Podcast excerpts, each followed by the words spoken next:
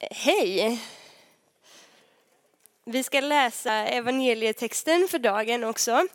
Och den är från Matteus kapitel 11. Men jag tänker att vi ska backa och läsa från Matteus kapitel 3 först. Så att vi får lite mera sammanhang i det vi ska prata om. Så jag tror att vi har den där. Matteus kapitel 3 från vers 1 säger så här.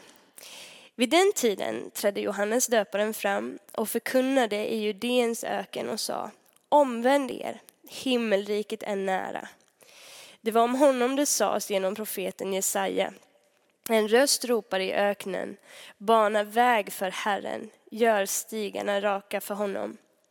Johannes hade kläder av kamelhår och ett läderbälte runt midjan, och hans mat var gräshoppor och vild honung. Folket i Jerusalem och hela Judeen och hela Jordanområdet kom ut till honom, och de bekände sina synder och döptes av honom i floden Jordan. Så hoppar vi till Matteus 11 nu, som är texten för dagen.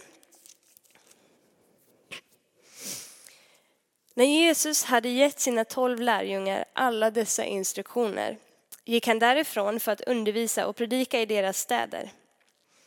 Johannes fick i fängelset höra talas om Kristi gärningar. Han sände då bud med sina lärjungar och frågade honom: är du den som skulle komma, eller ska vi vänta på någon annan? Jesus svarade dem: gå och berätta för Johannes vad ni hör och ser. Blinda ser, lama går, spetel ska bli rena, döva hör, döda uppstår och fattiga får höra glädjens budskap. Salig är den som inte tar anstöt av mig. När de hade gått började Jesus tala till folket om Johannes. Vad gick ni ut i öknen för att se? Ett strå som vajar för vinden? Om inte, vad gick ni ut för att se? En man klädd i fina kläder? Nej, de som har fina kläder finns i kungapalatsen. Så vad gick ni ut för att se? En profet? Ja, jag säger er, en som är mer än en profet. Det är honom det står skrivet: se, jag sänder min budbärare framför dig, och han ska bereda vägen för dig.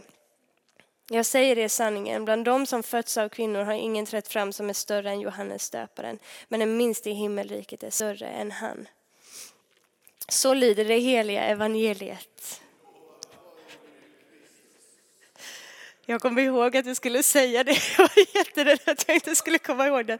Jag kommer ihåg den. Check. Gud, vi tackar dig för ditt ord. Tack att dina ord är ande och liv. Och jag ber här att när du talar idag genom ditt ord, att det verkligen skulle få föda liv i våra hjärtan, Herre. Låt det få väcka någonting på våran insida idag. Tack att du vet vart var och en befinner sig, och att du har för avsikt att möta oss där vi behöver bli mötta, Gud.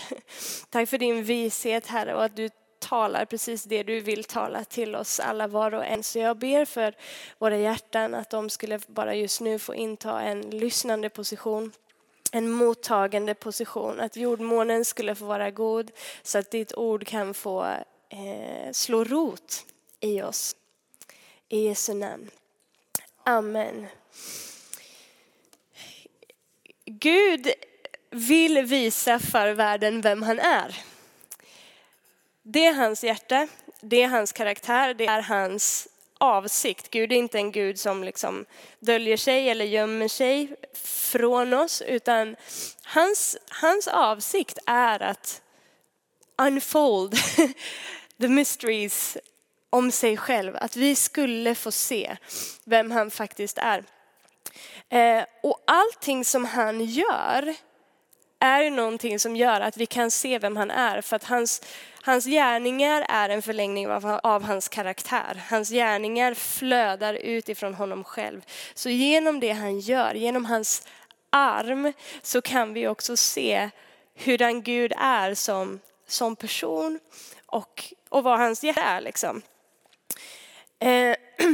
Jag har många gånger i mitt liv, och jag tror ni också, bett bönen: Gud, visa mig vem du är. Johan, låt mig få lära känna dig, Herre. Låt mig få lära känna ditt hjärta. Jag vill se dig. Jag vill se dig så som du verkligen är. Jag vill ha en sann bild av dig. Och den bönen har inte vi kommit på själva i vår egen smarthet. den har Gud lagt på ditt hjärta. Den bönen, när du säger den, yttrar den med dina ord, så är den bara ett gensvar på det som han redan har placerat i dig. För att det är hans hjärta att uppenbara sig själv för dig och mig. Och på något sätt är det lite så här som en förälder som ger sitt eget barn pengar för att köpa en julklapp till sig själv. Jag gjorde det senast i helgen med min lillebror som är 13 år. Han var här på besök. Han ville köpa en julklapp till mig. Han hade inga pengar. Jag gav honom pengar för att kunna köpa en julklapp till mig. Och jag tänker att det är lite så som Gud är också. Liksom, att han ger oss det som vi behöver för att kunna be böner som är utifrån hans hjärta. Liksom. Och så känner vi oss allmänt heliga när vi ber en bön som vi vet är utifrån hans hjärta. Men fattar ni, det är han som har lagt den där längtan i dig och mig. Och när du ber den bönen så är det bara liksom en reflektion av vad han redan har gjort på din insida. Av det som han liksom har lagt ner i ditt DNA och i din ande. Så det är hans hjärta att visa sig för dig och mig, uppenbara vem han är. Och inte bara för dig och mig, utan också för alla de människor som finns runt omkring dig, som du har i din närhet, och för resten av världen också. Och på något sätt, det är hela syftet liksom, när Jesus kliver in hit på jorden, liksom, i tid och rum. Han kom för att dö och uppstå, men vad var det han gjorde i det? Han kom ju för att uppenbara faderns karaktär. Vem Gud är. Det är syftet med att Jesus stiger in här på jorden. Så innan Jesus kliver in liksom i sin aktiva tjänst här på jorden, så är Gud smart. Han skickar en budbärare. Han reser upp Johannes för att förbereda vägen. För att förbereda människors hjärtan. För att de sen skulle kunna ta emot det som Jesus kommer för att ge. Så vi läste om Johannes att han var ute i öknen. Och upplevdes nog som en lite halvmärklig figur. För att jag vet inte hur det var på den tiden. Men jag kan tänka mig att det var nog inte var och varannan som gick omkring klädd i kamelhår i öknen och käkade gräshopper och honung. Förmodligen vanligare där då än vad det var här. Men jag vet inte, i min värld så är det ytterst märkligt att någon lever på det sättet. Men, vad sa du? Det är Peter Holst.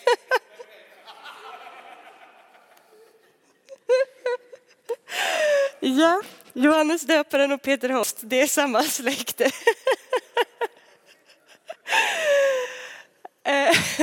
Ja, men hur som helst, Johannes upplevdes nog som en lite märklig figur. Men vad han gör är att han proklamerar: omvänd er, för himmelriket är nära. Vem var det som kom i himmelriket? Det var ju Jesus. Och när vi pratar om himmelriket här så pratar vi liksom om, inte om så här, en dag kommer vi till himlen när vi dör. Utan vi pratar om sfären där Guds vilja sker. Alltså Guds aktiva på något sätt herravälde här på jorden. Den platsen där Guds vilja sker, där han regerar. Det är det som är himmelriket. Och det är inte bara någonting som är när vi går från det här livet till nästa liv, utan det är någonting som vi kan få se manifesteras på jorden här och nu. Jesus lär sina lärjungar att be och han säger så här ska ni be: vår fader som är i himlen, helgat vara ditt namn.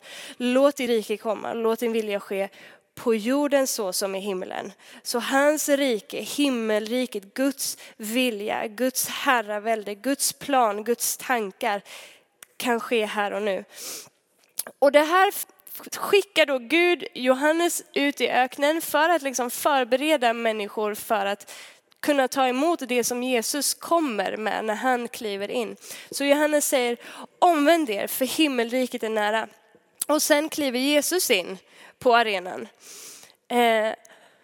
Han kommer med Guds rike. Och hur visar sig detta rike när Jesus kommer? Det var det som vi läste i texten här förut, att de blinda såg, de lama gick, de spetälska blev rena, Döva hörde, döda uppstod, fattiga fick höra glädjens budskap och mycket, mycket mer. Gud visar sitt hjärta och sin karaktär genom sina gärningar.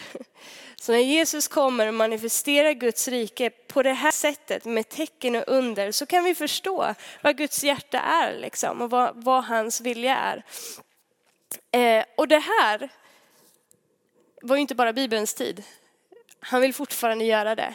Det ligger fortfarande på hans hjärta för oss här och nu. All right, så Johannes är ju inte här längre, obviously. Och Jesus är inte heller här i sin fysiska kropp. Men vi är ju hans kropp nu, eller hur? Församlingen är hans kropp här på jorden. Vi får privilegiet att vara Jesu armar och fötter. Jesus Kristus är densamme igår och idag i evighet. Det han gjorde då, det gör han fortfarande nu. Men nu gör han det genom dig och mig. För du har himmelriket på din insida nu. Hans ande bor i dig, vilket innebär att det som Jesus bar på får du bära på. Och får du vara med och förlösa nu.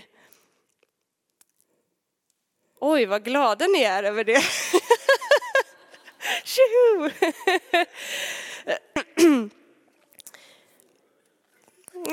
Det är fint. Det är du och Johannes, Peter.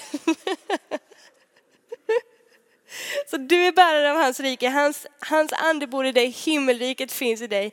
Du är förvaltare av Guds hemligheter. Så vad innebär det här då? Vi pratar alltså om temat för den här dagen är ju bana väg för Herren. Om Johannes var den då som fick bana väg för Herren, så får Guds församling idag som hans kropp vara de som banar väg för Herren. Idag så får vi vara den rösten som ropar i öknen. Bana väg för Herren. Om Johannes var det då. Du och jag som individer och Guds kropp på liksom ett globalt plan är den rösten som ropar i öknen. Bana väg för Herren. Gör stigarna raka för honom. Varför? Jo, för att vi vet att Gud vill kliva in i våran sfär. I de liksom områdena där han har satt dig och mig, så är det hans hjärta att visa sig. Det är hans hjärta att få uppenbara sin karaktär för varenda människa. Han vill kliva in och manifestera sitt rike precis på det sättet som vi såg Jesus göra då. Och vi får vara de som får bana väg för det. Så då kommer ju två frågor i mitt huvud. 1. Vilken är den öken som Gud har satt dig i den här tiden där du får vara en röst som ropar bana väg för Herren? Och nu snackar inte jag om att du ska gå och klä dig i kamelhår och ställa dig liksom och ropa så någonstans. Ni fattar att det är bildspråk här. Men vilken är den öken som Gud har ställt dig i? Alltså vilken sfär av inflytande, vilken plats är det som Gud har ställt dig i där du får vara ett redskap och den kanalen? Och den andra frågan är, hur gör jag? Hur banar jag väg för Gud på den här platsen? För någonstans så fattar jag ju att det handlar ju inte om att jag ställer mig och ropar som sagt, bana väg för Herren. Då kommer jag mest ut som ett religiöst pucko liksom, i folks ögon. Men hur gör jag? Vart börjar jag liksom? Och i mitt huvud då så tänker jag att nyckeln till det här har att göra med ditt och mitt eget hjärta. Ett villigt hjärta. Det är där någonstans som jag vill landa i det här liksom. Det börjar med vägen som är banad i dig och mig. Först och främst. Ett hjärta som är helt sammansmält med Guds hjärta. Ett hjärta som är underordnat hans vilja. Ett hjärta som inte söker sin egen agenda utan söker hans agenda först och främst. Ett hjärta som vill det som han vill. Och ibland så vi kan ju uppleva att vi vill det som han vill, fast sen så kommer massa människofruktan och massa andra grejer i vägen som hindrar oss från att kanske vara den där rösten som vi vill faktiskt vara. Men tänk när våra hjärtan fick bli så ett med hans hjärta. Att det som är hans agenda, det som är han, att få blanda sig in med ditt och mitt hjärta. Så att det är det enda jag vill. Att jag skulle kunna läsa hans hjärta i varje situation. Att jag i varje situation och i varje människa jag möter bara får... jag bara ser, upplever vad som är på Guds hjärta i den stunden. Det finns... Det finns två personer som jag skulle vilja nämna. Men först bara ett bibelord. Jag tror att det finns i Johannes 5. Där Jesus faktiskt ger uttryck för det här. Hur han hela tiden har faderns agenda. Hur han hela tiden söker Guds hjärta. Och det är när han säger att vet ni, jag gör bara vad jag ser min fader göra. Och jag säger bara det som jag hör min fader säga. Han har gett oss ett exempel för att vi ska kunna leva likadant. Allting som Jesus gjorde när han levde på jorden som människa är också möjligt för oss att leva. Varför? För att Jesus var fullt ut människa. Vi är fullt ut människor och han har gett oss av sin ande. Så beroende av den helige ande så kan vi leva på samma sätt. Även om vi inte är Gud, självklart. Men Jesus säger, jag gör bara det jag ser min fader göra. Jag säger bara det jag hör min fader säga. Tänk om vi kunde få vara likadana. Att känna Guds hjärta på det sättet. I varje situation som vi stiger in i. De här två personerna då som jag vill nämna, om man ska titta på den bibliska historien eller några som för mig står ut när det kommer till det här, så är det, den första är Mose. När vi läser om Mose så ser vi hur han hänger mycket med Gud Han går undan och han går in i uppenbarelsetältet eller han går upp på berget för att söka Guds ansikte. Och han ger vid flera tillfällen uttryck för den här längtan att Gud, visa mig vem du är. Jag vill lära känna dig. Jag vill lära känna ditt hjärta. Låt mig se din godhet. Och på något sätt så får det lite sin kulmen i andra Moseboken kapitel 33 där... Gud har säger till Mose att nu ska ni dra härifrån, men jag kommer inte gå med er utan jag sänder en ängel som får gå med er istället. Och Mose säger, nej du, det går inte jag med på, sa du Gud. För om inte du går med oss, då går vi ingenstans. Och Gud säger, okej, jag ska gå med er.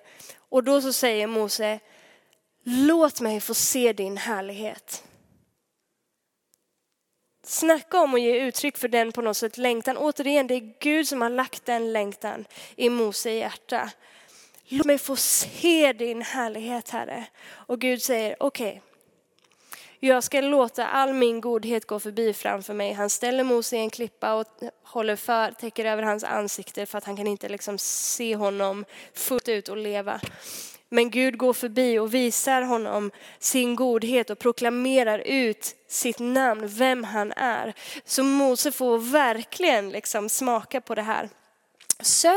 Sökte hans hjärta om och om igen. Och om man läser i Psaltaren sen, i Psalm 103 och vers 7, när det återges om Mose där, så står det att Gud lät Israels barn se hans gärningar, men Mose fick se hans vägar. Israels barn såg hela tiden Guds ingripanden och Guds arm, det som Gud gjorde. Men Mose, han visste hjärtat bakom det. Han visste Guds vägar. Tänk om vi fick vara så, att vi fick veta Guds hjärta, känna och uppleva Guds hjärta i de olika situationerna. För det är vad som banar vägen för att Guds gärningar ska kunna flöda ut ur oss. Det får sin förlängning. Liksom. Vi får fatt i Guds hjärta och fattar att det här Gud vill i den här situationen. Och vi vågar gå på det. Vet vi inte vad Guds hjärta är i en viss situation, varför skulle vi vilja handla i den riktningen då? Makes no sense. Men tänk att vi, precis som Mose, kan få veta hans vägar.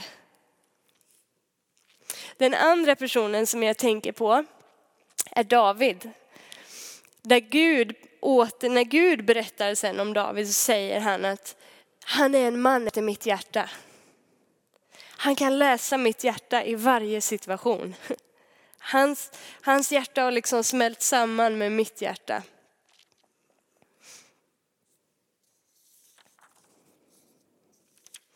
Det här ropet: visa mig vem du är, Gud. Låt mig se, Herre. Låt mig lära känna ditt hjärta. Låt mig se dina vägar. Det ropet finns nedlagt i dig och mig naturligt. Liksom. Det är ingenting som är liksom en kramp så här, och någonting som är ämnat att, när jag säger det här, att det skapar någon slags fördömelse i dig om du känner att nej, men jag känner ju inte det ropet. Liksom. Det ropet finns i din och min nya skapelse, i vår nya natur som vi har fått när vi har blivit födda på nytt. Så är det mest naturliga i vårt väsen att längta efter Gud, att hungra efter Gud. Det är vilka vi är. Han har liksom, he wired us på det sättet. Det ligger i vårt DNA, i vår nya skapelse, att längta efter honom, att hungra efter honom. Och om vi inte upplever liksom det ropet, eller liksom är medvetna eller känner den längtan eller så är det, i min värld så kan det ha två olika orsaker. Antingen att vi inte riktigt vill lyssna på den längtan, för vi är rädda för vad konsekvenserna blir om vi lyssnar på den längtan. Tjena mittbena, vad händer om Gud faktiskt börjar visa mig nu vem han är? Måste jag liksom börja handla på det här nu? Hjälp, jag måste släppa kontrollen. Jag kommer se ut som ett freak, jag måste gå i kamelhår. Det hänger ni med? Det kan finnas en rädsla liksom, att faktiskt gensvara på den längtan som man någonstans är medveten om. Liksom. Man vågar inte riktigt släppa taget. Vågar jag ge mig till det här ropet som jag känner på min insida? Vågar jag ge mig till den här längtan? Och så trycker man undan det lite. Eller en annan anledning. Om du inte upplever att du längtar eller känner dig hungrig efter Gud, så är det för att du fyller dig själv med andra saker. Kära barn, om du inte hungrar efter mig så är det för att du äter andra grejer som tillfälligt dövar din hunger. Det finns där, den där. Alltså, vi kommer inte bort ifrån det. Gud har skapat oss att längta efter honom. Varför? För att det är hans hjärta att uppenbara mer av sig själv. Han är utgivande i sin karaktär. Det ropet finns på vår insida. Upplever vi det inte så är det för att vi vill inte lyssna på det, eller vi fyller oss själv med andra grejer. Ouch. Been there, done that. Jag önskar ju för min egen del att jag alltid skulle leva med den medvetenheten. Liksom, att Gud är den jag längtar efter mer än någonting annat. Känslomässigt lever inte jag alltid på den platsen. Och jag får bara liksom erkänna för mig själv att ja, men det är för att jag har stoppat in massa andra grejer här nu som gör att jag liksom inte känner det där ropet i mig själv. Och så får jag bara sätta vissa saker på paus och bara skapa utrymme liksom i mitt liv. För att jag vill bana väg för Herren i mitt hjärta. Jag vill att han ska ha en väg i mitt hjärta. För att jag kunna vara den rösten som ropar till andra, bana väg för Gud. Jag vill veta hans vägar. Så att jag kan också uppenbara hans gärningar. Så som Jesus gjorde. Är ni med på banan?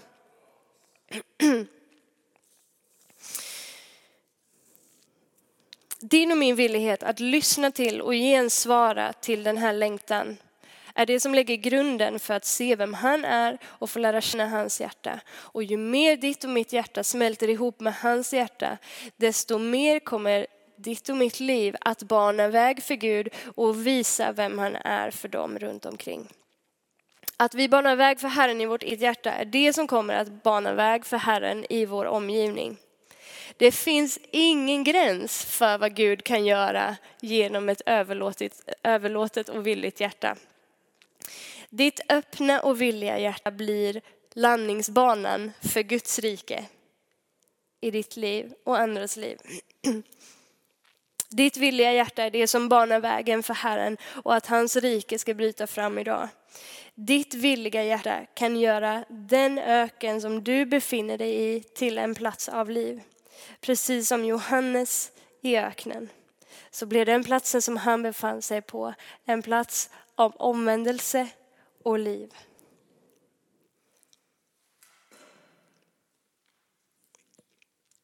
Så låt oss gå in i den här julen med inställningen av att jag vill bana väg för Herren i mitt hjärta. Så att jag kan vara rösten som ropar i öknen. Bana väg för Herren.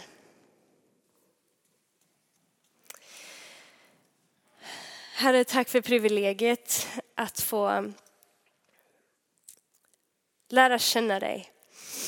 Tack att du vill visa oss ännu mer av vem du är.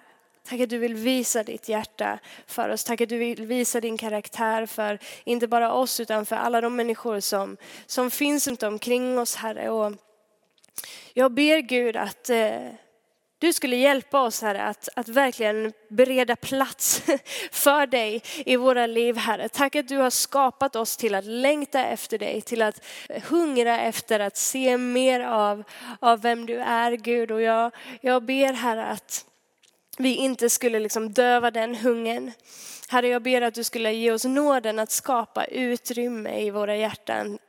Att vi inte skulle försöka döva den här med andra saker genom att fylla oss med andra grejer, Herre. Utan våga leva med den längtan, Herre. Våga leva med den hungern, Gud. För att vi vill se mer av ditt rike bryt fram i våra egna liv och i världen som finns runt omkring oss, Herre. Så vi vill återigen bara ge oss till dig, Gud. Ge oss till dina syften. Våga se ut lite knäppa ut. Våga vara som Johannes som uppfattas som märklig om det behövs. Men ändå vara så fullständigt normala, Gud. Tack att du ger oss allt vad vi behöver för detta. I Jesu namn. Amen.